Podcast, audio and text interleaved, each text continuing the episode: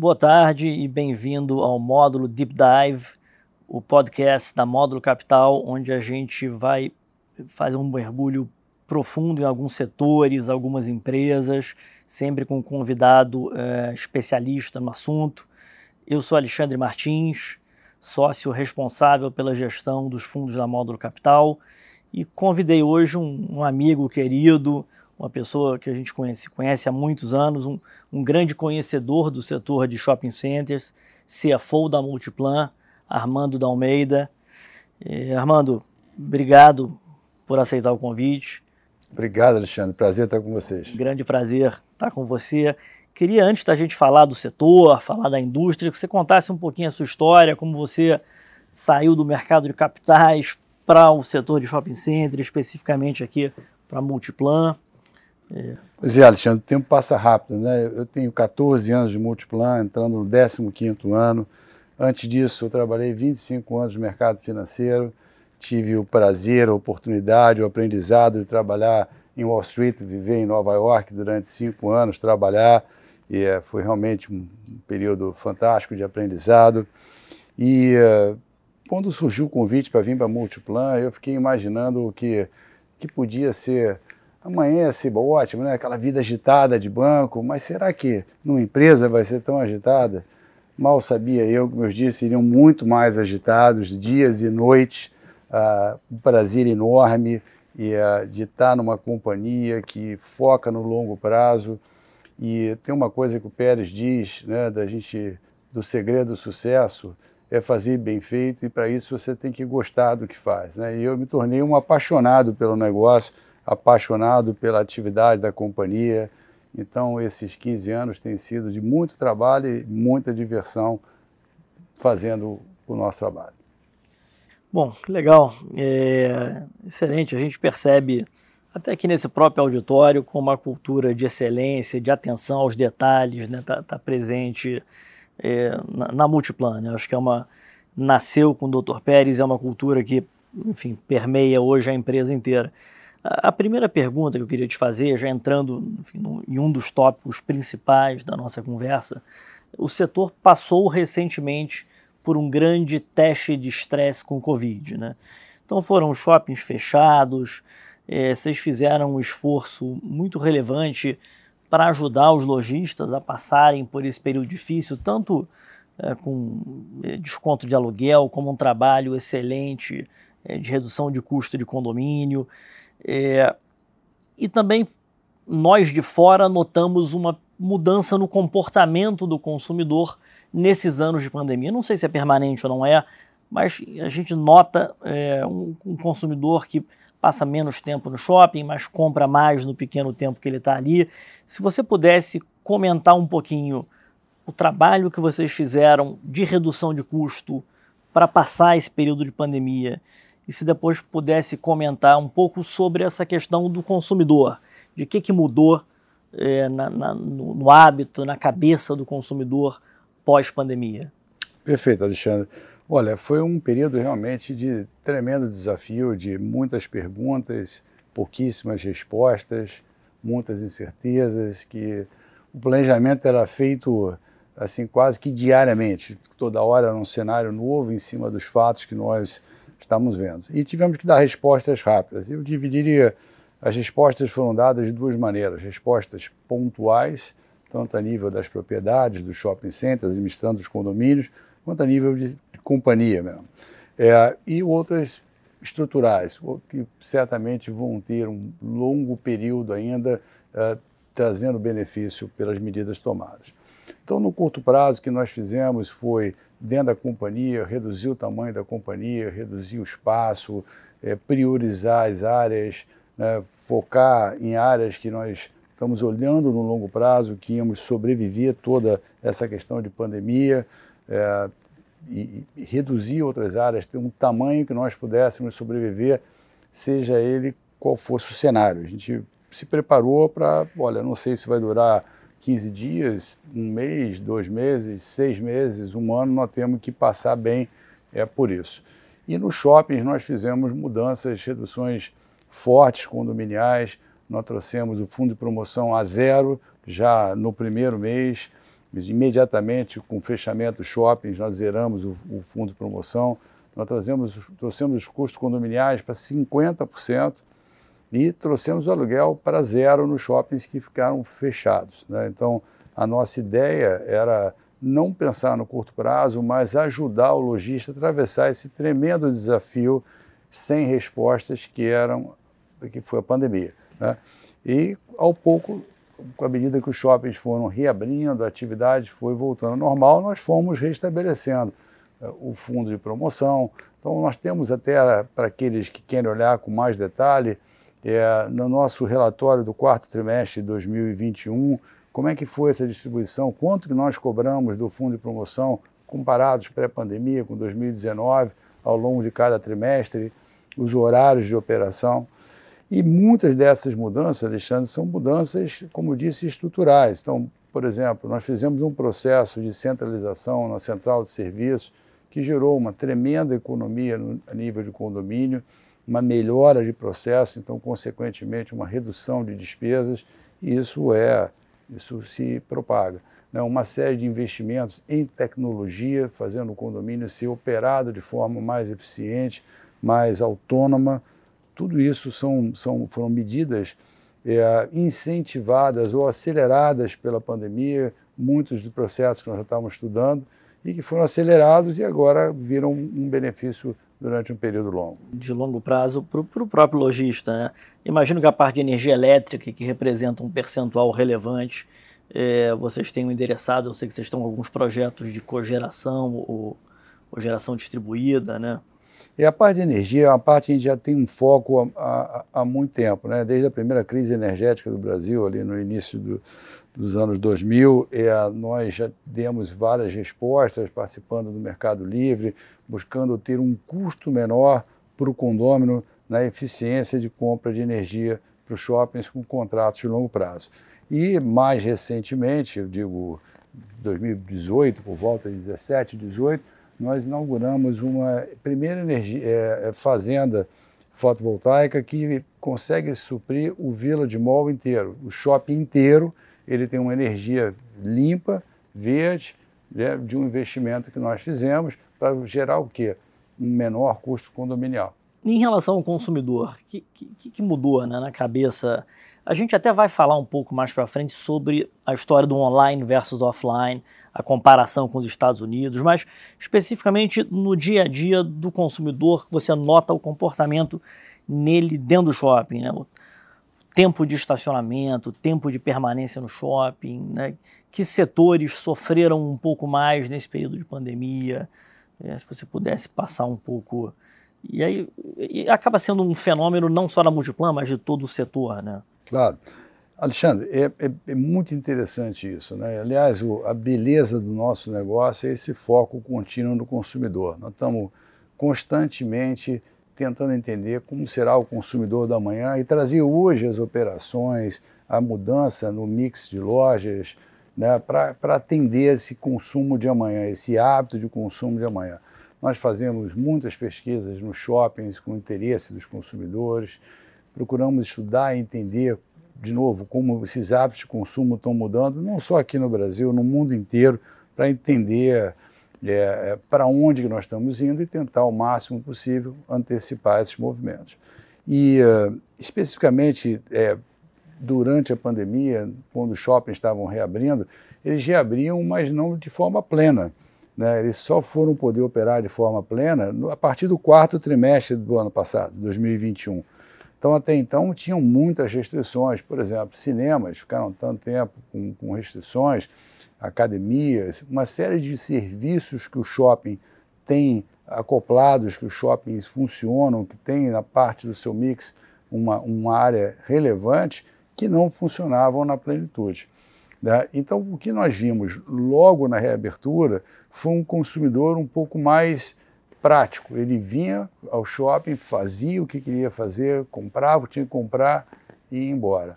Mas interessante, até o teu ponto, que no quarto trimestre nós já vemos, desculpa, quarto trimestre de 2021, nós já vemos uma. A gente divide a permanência em mais de uma hora ou menos de uma hora, né? uma maneira de nós medirmos e nós já é, vimos no quarto trimestre de 2021 os consumidores passando mais tempo no shopping do que eles passavam no quarto trimestre de 2019.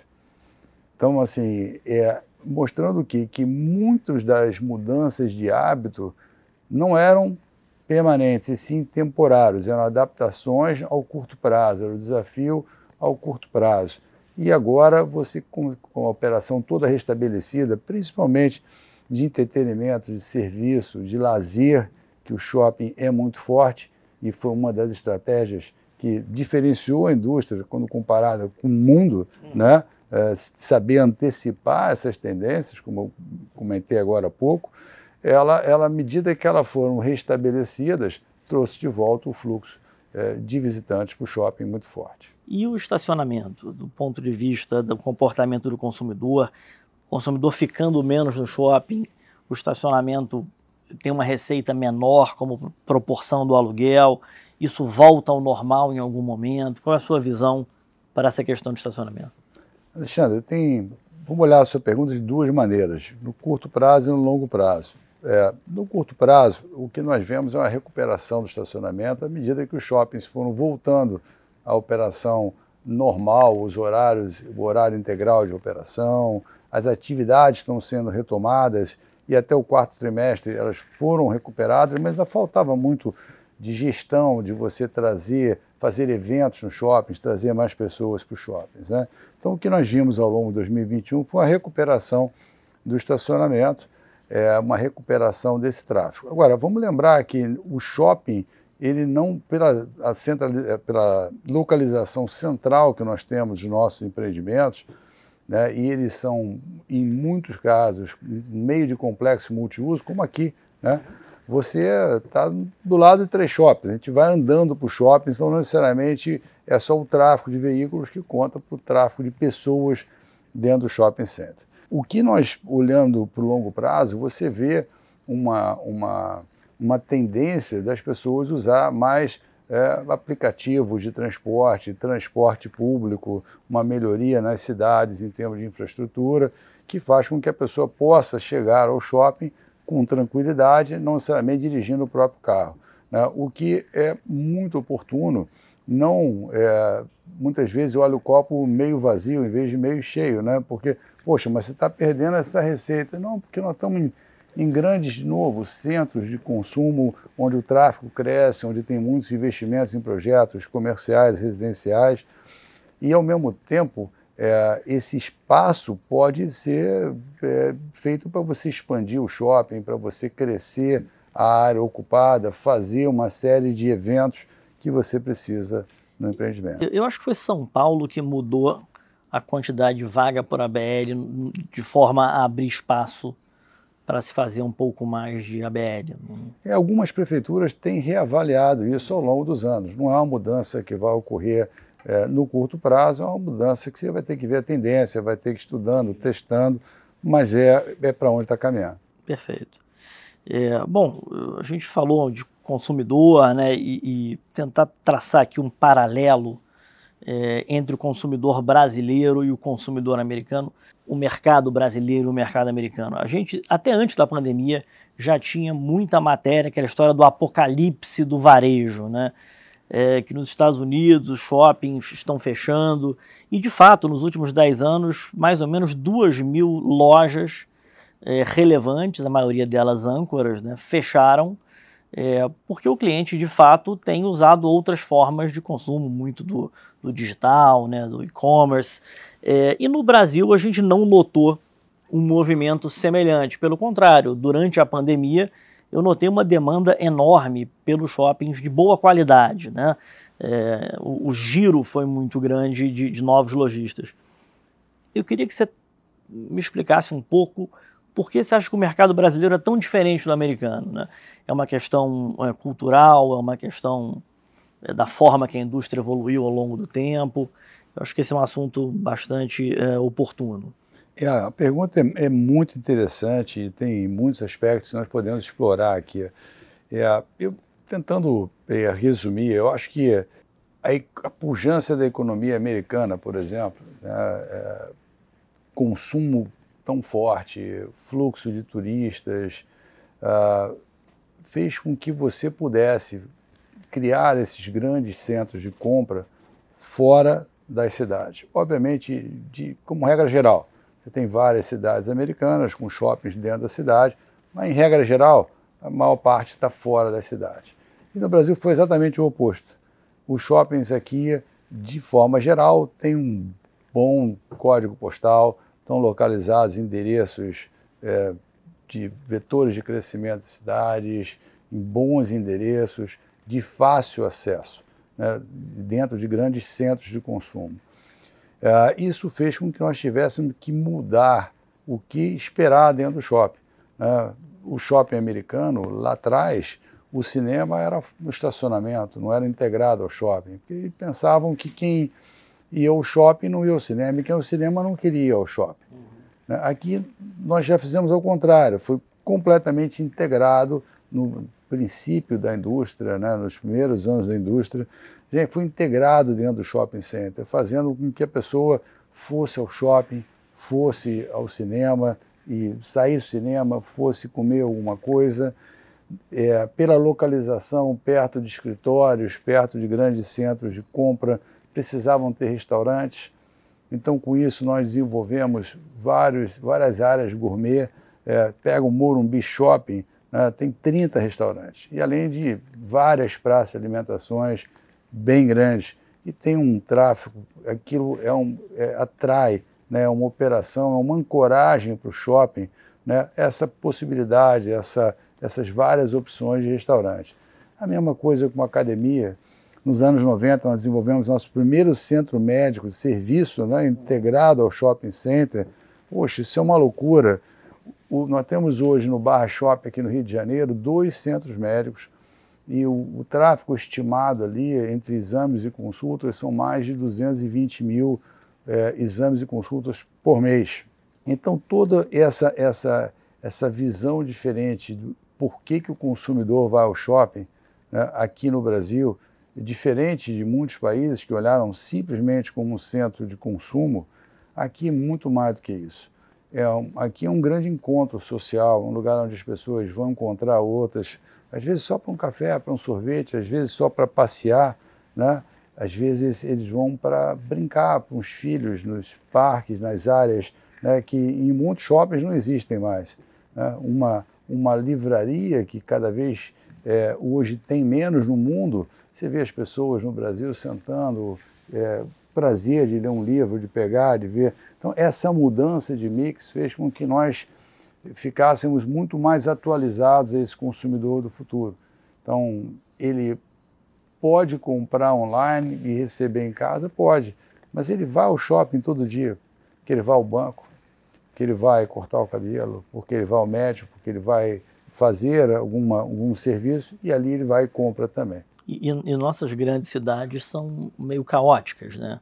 O que de alguma forma o shopping é, um, é uma zona protegida dentro do caos urbano do Brasil, né? Ele organiza o caos urbano. É, é, é muito interessante. É.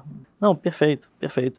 Um, um dado que aí é mais uma curiosidade minha. Eu li em algum relatório um dado que nos Estados Unidos você tem 2 mil metros quadrados de ABL. ABL é área bruta locável, né? Per capita, não, per capita não, a cada, a cada mil habitantes. É, e no Brasil esse número é apenas 76, né? Faz sentido esse número na, na, na sua cabeça? É...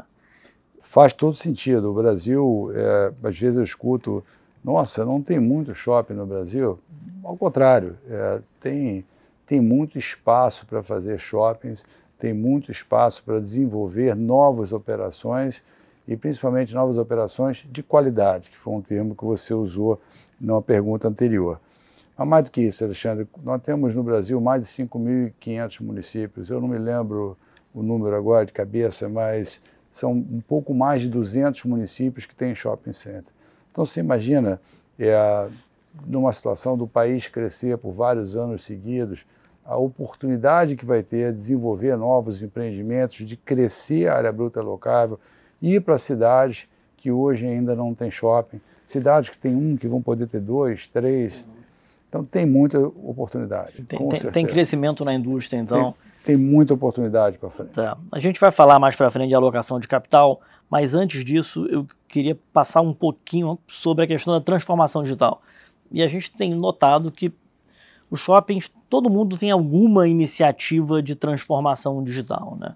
E são um pouco diferentes entre os shoppings. A maior parte dos shoppings, né, tem usado dados, data science, para tentar conhecer melhor é, o consumidor e oferecer promoções mais é, adequadas para aquele consumidor específico. Tem algumas empresas apostando na história do Molas a Hub, de olha, aqui no entorno do shopping eu vou fazer uma entrega em num, num prazo razoavelmente curto de tempo. Tem gente apostando no marketplace, né, de marcas de luxo, etc. E tem as iniciativas de, de corporate venture capital. Várias empresas de shopping estão investindo né, em pequenas é, startups. É, algumas aquisições nesse ramo de roupas usadas, né, de, ou seja, diversas é, iniciativas. Vocês têm aqui dentro a Mind, né, que é marketing, inovação e negócios digitais.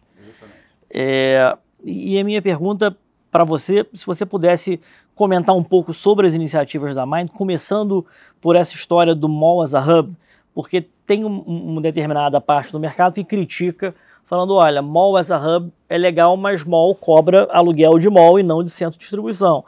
Se você passa a ser um, um mero hub de distribuição, o teu aluguel tem que ser menor. Assim, qual, qual, é a sua visão para essa história do Mall as a Hub? Depois a gente fala das outras. Não, mais uma ótima pergunta com tanta coisa para conversar aí. Primeiro, você está correto, o, o, nós chamamos de Mind, é uma área de inovação digital, é Multiplan Marketing, Inovação e Negócios Digitais, é uma área que nós criamos alguns anos atrás, uma célula que começou por volta de 2015, 2016 e que se desenvolveu muito e é a área que nós estamos mais investindo em termos de, de trazer talentos, de trazer é, novas ideias, desenvolvendo. E acho que quando se junta essa sua pergunta com a anterior, assim, você falou do consumidor americano, mas o que, que as empresas de shopping fizeram diferente? É, e eu respondi em termos de mix, em termos de localização, mas também é não ficar de braços cruzados vendo né, um, um, um, varejo crescer de uma outra forma, é longe da gente. Então, temos que investir, essa é uma área que vai receber novos investimentos. E o nosso foco qual é? É criar valor para o consumidor e criar valor para o nosso lojista. E a forma, é, até voltando aqui, não tem, se você é, estudar, pesquisar no mundo inteiro, as empresas de shopping center, a gente não conseguiu encontrar assim, um, um, uma receita clássica, né? que todos podem fazer iguais, diferente a cor, diferente aqui, mas é, é a mesma coisa, né? como se fosse hoje um, um bom telefone, alguma coisa assim. É, o, que, o que tem são é, prioridades é, e, e caminhos distintos né, para usar as ferramentas hoje que o mundo digital nos permite usar. Então, é, no nosso caso, nós preferimos focar nessa criação de valor para o consumidor e para o nosso lojista. O que nós queremos não é participar da venda do lojista através de um marketplace. Né? O que nós queremos é ajudar o lojista, principalmente aquele lojista menor, que tinha menos experiência, menos investimento no mundo digital até alguns anos atrás, né, a poder ter o seu estoque é, também na internet, digitalizado e participando em N Marketplace, criando vendas, né, gerando para ele o quê? Uma situação mais, de mais saúde, né, de maiores vendas, maior prosperidade. É, no lado do consumidor, o que a gente quer é trazer para ele mais conveniência.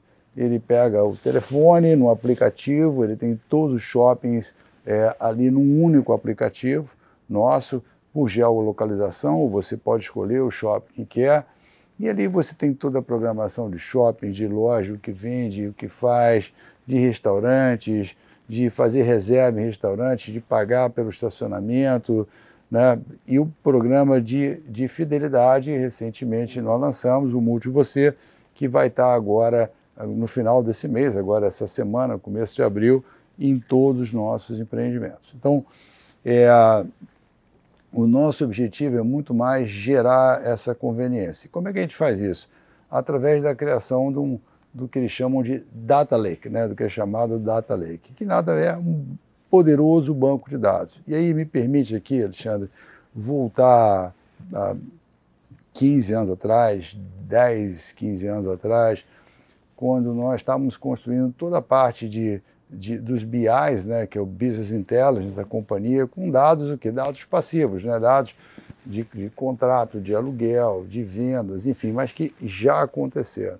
E o que você criou foi um, um poderoso banco de dados que ajuda as pessoas que estão na frente do negócio, os superintendentes dos shoppings, a diretoria comercial, gerentes comerciais, a ter informações relevantes para melhor gerir os nossos empreendimentos.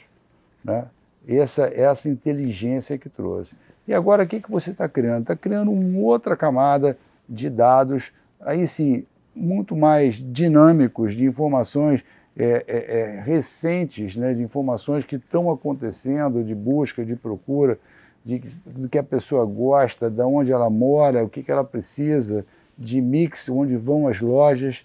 Então, isso traz uma inteligência fantástica que nos ajuda a gerir melhor nossos empreendimentos, ajuda a trazer valor e trazer vendas para os lojistas, tá certo? Então, é, esse é o nosso é, principal objetivo. Você falou do Mall as a Hub. O Mall as a Hub é um conceito interessante, né? porque é, se falava do shopping como sendo é, a concentração para poder fazer entregas. Mas o mall se tornou um hub naturalmente sem você precisar construir uma, um centro de operações ali dentro, ele já se tornou. Por quê? pela localização deles. De novo, um shopping bem localizado, ele está ali do lado do grande centro de consumo. Então, muitos dos pedidos que são feitos pela internet saem de dentro do shopping. Por quê? Porque ele está do lado do consumidor. Ele consegue atender o consumidor rapidamente, com mais eficiência operacional, menor custo de frete e maior satisfação do consumidor, porque chega rápido na casa dele. Você imagina se pedir uma comida e demorar três horas para chegar, acabou, acabou a graça. Então, sair do lado de casa, você está bem localizado, isso faz muita diferença e fez com que os shoppings é, se tornasse, e aí você comentou, não é só um centro de distribuição. Isso é uma derivada da operação. Ele entrega ali, porque ele está do lado do consumidor. Uhum. E ele vende, e ele tem a experiência. O shopping se modificou para não ser só um, lugar de compras, e também um lugar de experiência. Foi uma grande modificação. Não, per perfeito. E aí, ne, pegando um gancho nisso que você falou, essa história da omnicanalidade, que eventualmente o cliente compra na internet, a entrega vem do shopping, ou o sujeito compra no shopping, só que sai lá do CD da do, do, do vendedor direto para a casa do cliente, né?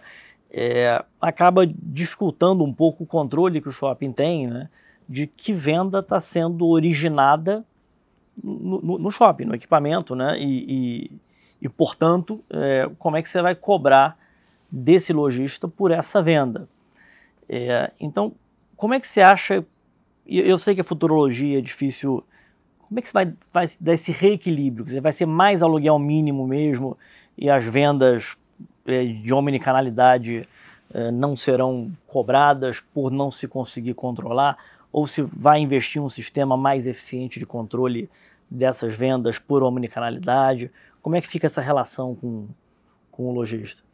Alexandre, hoje o, a parte relevante do nosso aluguel já é aluguel fixo. O aluguel percentual ele varia de 2% a 4%, dependendo do trimestre, do total do aluguel. Então, assim, o aluguel fixo já é a parte mais relevante. Mas o que a gente entende é que quando o shopping ele, ele participa nessa venda de alguma maneira, é, você compra online, a entrega é feita na loja, você vai ao shopping e compra e pede para entregar em casa, quer dizer, tudo isso o shopping está participando. Né? Aquele, aquele fundo de comércio criado, aquela rua de comércio que nós conseguimos criar ao longo das décadas, né, através de muito investimento, é parte daquela compra. Então, a gente espera que isso seja né, é, é, é refletido ali no processo de vendas. Né? uhum. dos lojistas. E é isso que os contratos dizem. Entendi. É, tá, a última pergunta da, do Mind, né? É essa parte de marketing. Alguns, é, algumas empresas da indústria acreditam que conseguem crescer nos próximos anos de forma relevante a parte de mall e merchandise, né? a parte de mídia nos shoppings, etc. Como é que você vê essa oportunidade? É uma oportunidade subpenetrada nos shoppings da, da na indústria como um todo? É, ou, ou, talvez seja é, uma oportunidade que não tenha sido explorada por aquele player específico e, e o resto da indústria já explora? Assim, qual, qual, é a sua visão desse segmento? É o contrário, assim, nós já exploramos a área de merchandising, a área de mídia alternativa há, há, há muito tempo. Uhum. Nós já temos uma área própria né, que origina os contratos e, e, e vê a, que locação que nós estamos fazendo há mais de uma década, pelo menos, já tem mais de 15 anos, que é um time próprio da Multiplan que origina as oportunidades. E, e realmente é, existe um espaço grande, principalmente é, quando ele deixou de ser só, por exemplo, é, um cartaz colado num, numa entrada. Né? Hoje você tem grandes painéis digitais que, que dá muito mais dinamismo, né? porque eu posso fazer uma, uma, uma propaganda num minuto, daqui a pouco tem outra. Então isso trouxe um aproveitamento ainda melhor dessas áreas é, no shopping centers. E como eu te disse, a companhia, é, a receita de merchandise, ela já representa uma participação expressiva na receita nossa de aluguel há bastante tempo, há muitas décadas. Você pode ver a cada trimestre isso reportado. É, e nós continuamos crescendo, continuamos vendo oportunidades de crescimento nessa área. Eu tenho mais dois pontos que eu queria abordar. Um é essa parte de alocação de capital. Né? É, então eu queria primeiro falar um pouquinho de, de fusões e aquisições e depois falar de, de greenfield, expansões, etc. A gente está vendo um pouco de atividade de fusões e aquisições é, na, na, indústria, uma certa, é, um certo aquecimento. É, e a minha pergunta, imaginando duas empresas de shopping se juntando, né, e assumindo que ninguém está vendendo barato, que, que, o vendedor sabe fazer conta e que o comprador sabe fazer conta. Né? É, de onde vem a, a, geração de valor? Né? De onde vem assim? Porque já é um negócio de margem muito alta então, o que você vai cortar de despesa geral administrativa não é tão relevante assim.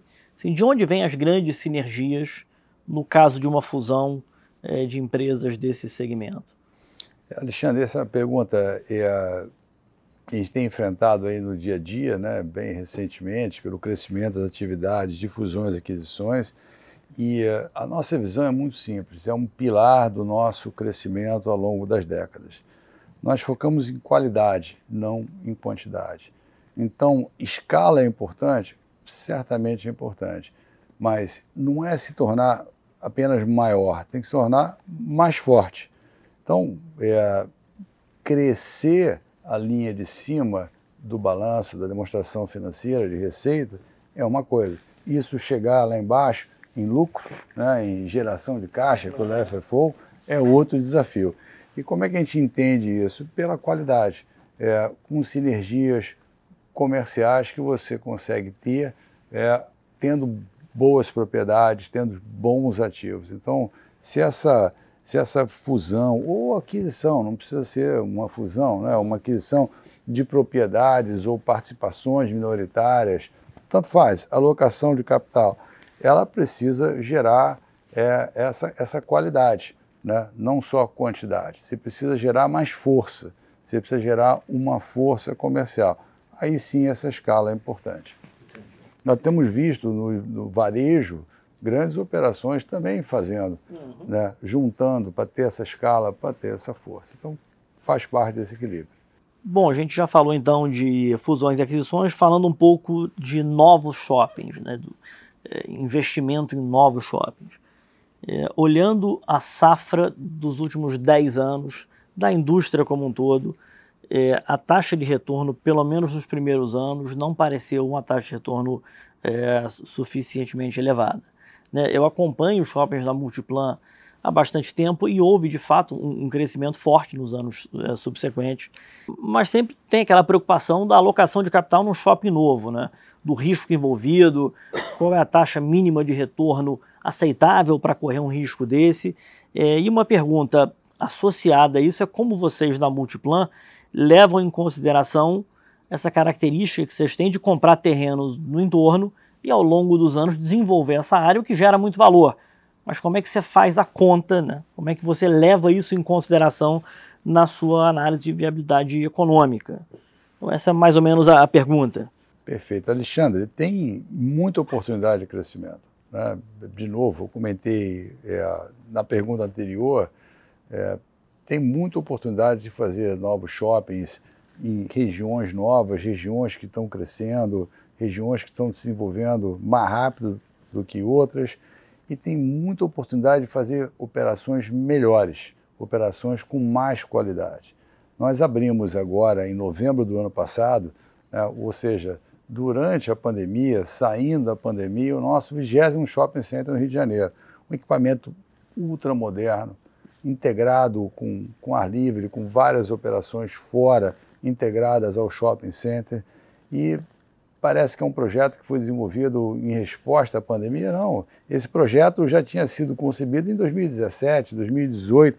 Nós já estávamos construindo o projeto, porque essa é a visão de olhar para frente, de olhar um, um consumidor do futuro, hábitos de consumo do futuro. Então, nesse sentido, é, tem empreendimentos que está um, com um espaço limitado ali, ele não consegue crescer, ele não consegue expandir, ele não consegue ter uma área aberta. Por isso eu vejo muita oportunidade de fazer novos empreendimentos, mas com qualidade, mais modernos, que atendam a demanda é, que hoje vem. É, em relação a a taxa de retorno. Eu me recordo de um slide que nós fizemos, apresentamos na reunião pública de 2019. Né? Nós pegamos o que? É, um período de maior desenvolvimento de shoppings da companhia, que foi o período entre 2011 e 2013. Ali nós entregamos cinco shopping centers, se eu não me engano, seis expansões e um prédio comercial. Então, foi uma grande alocação de capital feita num período curto e em 2019, nós mostramos é, esse retorno ano a ano. E esse retorno em 2019 já estava acima de 15% ao ano, é, que é a renda líquida dos shoppings, ou o NOI, é dividido pelo custo. Os shoppings cresceram, nós mostramos agora crescimento acima de 2019 no quarto trimestre, então é, um dia nós vamos atualizar essas apresentações, mas só para comparar com os 9% de média que você é, colocou. Os terrenos ao lado do shopping, que a gente chama de projetos multiuso, primeiro tem um conceito nosso: nós não vamos desenvolver nenhum projeto para trazer mais tráfego para o shopping. Nós vamos desenvolver um novo projeto aqui ao lado se ele ficar em pé por si só, ou seja, se ele tiver um retorno que justifique o investimento nesse projeto. E o que nós fazemos nesse caso é usar um valor presente líquido, né? usar o VPL para saber é, um, se for para locação ou se for, é, desculpa, para venda, é, um preço metro quadrado, preço de construção, todos os custos envolvidos, qual o valor que isso agrega. Em projetos de que uso de capital, de investimento, normalmente para renda, a gente gosta muito de usar a taxa de retorno desalavancada. Né? Olhamos as duas, alavancada, desalavancada, mas a desalavancada real, né, porque pela, pela, pela repasse da inflação é o principal é, maneira de medir o retorno desses projetos. Agora, quando nós fazemos um shopping, ele não é pensando nos próximos 10 anos.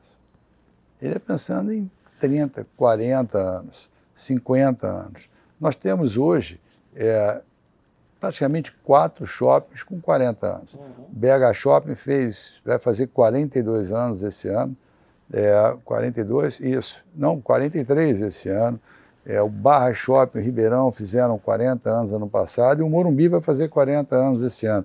Então, o tempo passa e eles continuam crescendo. Né? Barra Shopping é, desenvolveu sete expansões. É. Né? E, e, é um lugar que a gente vê demanda para crescimento muito mais. O Morumbi fez, se não me engano, cinco expansões. É, então, tem muitas oportunidades de continuar crescendo e gerando valor. Aquela foto famosa do Trevo, do BH e do Barra Shopping, eu vou até pedir para o nosso editor botar a foto aqui é, para mostrar é, como a, a, cidade cresceu e como o shopping se beneficiou desse crescimento, desse adensamento populacional. É, é difícil você botar isso na conta, né? Tanto como um desenvolvedor de shopping, como nós, analistas, é, como é que você vai considerar um, um adensamento desse em 20, 30 anos, mas como isso gera valor, né? E esse é o nosso papel, né? É enxergar para frente, enxergar esses vetores de crescimento da cidade. Não adianta você fazer um desenvolvimento, alocar capital num lugar que já passou.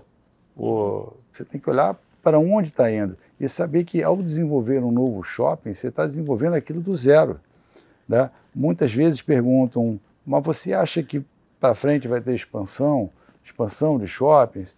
Olha, expansão vai ter sempre.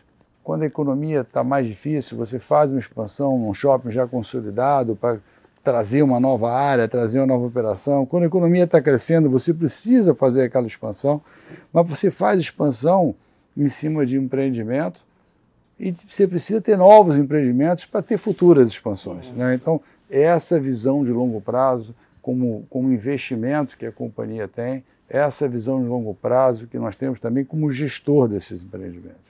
Tá. O último ponto que eu queria abordar, abordar é exatamente isso, essa questão né, de, de, visão de longo prazo. A companhia, né, hoje, eu, eu diria que a cultura é, criada pelo Dr. Pérez lá atrás, eu acho que ela é, hoje é notada, né? Tem aquela frase famosa que acho que a diferença você vê, os detalhes você sente. Eu, eu acho que é isso a frase, né? É isso mesmo. É, e agora olhando os próximos 5, 10 anos, né? Como a empresa tem se preparado do ponto de vista de é, pessoal, equipe, tecnologia para enfrentar os próximos 10, 20 anos, né? É, mantendo essa excelência, mantendo é, essa capacidade de enxergar novos negócios, executá-los com, com rentabilidade? Bem, primeiro, é um privilégio né, ter o Dr. Pérez liderando a companhia e, e esse aprendizado que ele transmite para nós no dia a dia, com essa experiência de quase 60 anos como empresário do setor imobiliário. Né? Não é que ele fez empreendimentos de outras atividades, não focado no setor imobiliário o tempo todo. Então, ele foi pioneiro né, em tantas tendências e isso trouxe para a Multiplan esse conceito de inovação, que hoje se fala inovação vinculado apenas ao mundo digital. Inovação é muito mais do que isso, né? Inovação como ser arquitetura do empreendimento, né, o, o, mix que você vai colocar ali, o que, que você vai fazer para promover, para se comunicar com seus consumidores, isso tudo é inovação maior do que simplesmente uma inovação por tecnologia. A tecnologia é uma tremenda ferramenta que vem ajudar alavancar, acelerar essa questão de inovação. Mas ele conseguiu fazer muito mais do que isso. Ele conseguiu criar aqui uma grande escola, um grande aprendizado, né? e ter uma estrutura é, profissional, está aqui junto com ele no dia a dia, é, como especialistas em diversas áreas. Nós somos quatro vice-presidentes, um diretor estatário, tem toda uma estrutura é, junto conosco, extremamente competente e profissional, é, criando o quê? A perpetuidade dessa companhia. O nosso negócio é criar renda, criar renda crescente. Nós somos é, fabricantes de, de, de, bons shoppings, de bons projetos, temos essa cabeça, essa visão de futuro, e é isso que a gente procura fazer é, no dia a dia, com base em, em, em, pilares e valores muito simples, como você mencionou dos detalhes, né? isso é um, é um negócio, a companhia é realmente muito dedicada a cuidar do detalhe, de, empreendimentos, do que a gente faz, é, em tudo é, em gostar do que a gente faz. Então, é bacana você ver é, um lugar que tem pessoas na companhia jovens e que têm 20, 30 anos de companhia, ou seja, uma tremenda experiência no mundo imobiliário, no mundo de varejo, né? e ao mesmo tempo é a turma mais nova que chega na companhia há dois, três anos atrás e hoje conhecem muito do imobiliário, por essa, por essa cultura que nós temos nas salas, nos corredores da companhia, de falar do varejo, de falar do imobiliário o tempo todo. Bom, é, não, eu acho que a gente cobriu aqui os principais temas. Queria te agradecer muito pela excelente entrevista, foi uma conversa excepcional. Não sei se você quer deixar uma mensagem final aqui para as pessoas. Não, só agradecer a vocês da Módulo Capital, agradecer a todos os ouvintes, é um prazer estar com vocês. Muito obrigado. Obrigado, Alexandre. Obrigado. Prazer é meu. Bom, esse foi o primeiro módulo Deep Dive. Boa tarde aí a todos.